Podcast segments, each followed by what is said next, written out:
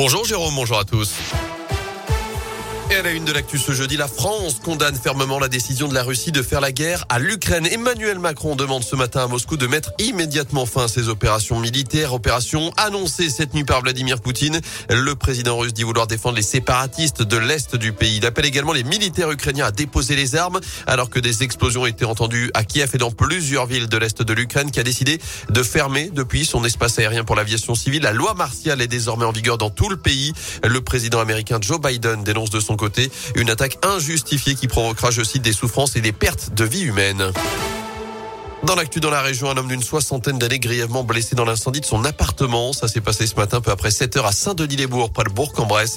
D'après les premiers éléments, le feu serait parti de la cuisine au rez-de-chaussée de l'immeuble. La victime a été prise en charge en urgence absolue. L'intervention des pompiers est toujours en cours, ce qui provoque quelques difficultés de circulation sur l'avenue de Trévoux, sur la D936 en direction de Bourg. La police judiciaire de Lyon à l'origine d'une saisie de 700 kilos de cannabis dans l'Oise. Quatre individus ont été interpellés lundi alors qu'ils déchargeaient la drogue dans un entrepôt. Ils ont été placés en garde à vue selon le progrès. Il devait être transféré hier à Lyon pour être présenté à la justice. Résultat de plusieurs mois d'enquête sur ces poids lourds soupçonnés d'apporter d'Espagne de grosses quantités de cannabis. D'abord dans le département de la Loire, mais les investigations ont permis de déterminer qu'il s'agissait d'un trafic de plus grande ampleur alimentant non seulement la région Auvergne-Rhône-Alpes, mais aussi l'île de France et les Hauts-de-France. Moins de tués, mais plus d'accidents et de blessés. C'est le bilan de la sécurité routière l'an dernier dans l'un, bilan présenté hier. Au total, 35 personnes ont perdu la vie en 2021 sur les routes du département, 8 de moins que l'année précédente, année qui avait été marquée en 2020 les, par les confinements, le télétravail, mais aussi par une hausse du nombre de morts à cause du relâchement des usagers de la route. En 2021, ce chiffre est donc en baisse, mais pour Cécile Bigot de Kaiser, la préfète de l'un, le nombre de victimes pourrait encore diminuer si les usagers amélioraient leur comportement au volant. Un tiers des accidents sont le fait de personnes qui sont sous l'emprise de l'alcool ou de stupéfiants.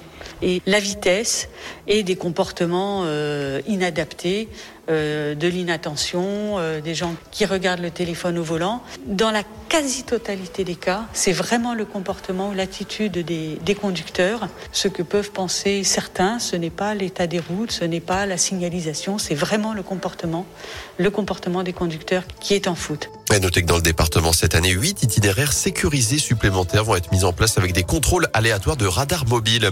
À retenir aussi l'une des dernières réformes du quinquennat, le Parlement a donné son feu vert hier à l'allongement du délai légal pour recourir à l'interruption volontaire de grossesse. Il passe de 12 à 14 semaines. En foot, près de 300 personnes réunies hier à l'Etra pour assister à la séance d'entraînement des Verts, la première en public depuis près de 4 mois pour les joueurs de l'AS Saint-Etienne qui préparent leur déplacement à Paris. Ce sera samedi soir en Ligue 1. Le Clermont Foot accueillera Bordeaux dimanche à 15h. Week-end chargé à Clermont avec à l'affiche également la SM face à Perpignan samedi à 17h15. Le Michelin ouvrira d'ailleurs ses portes dès 15h pour suivre Écosse-France à 15h15. Je pense que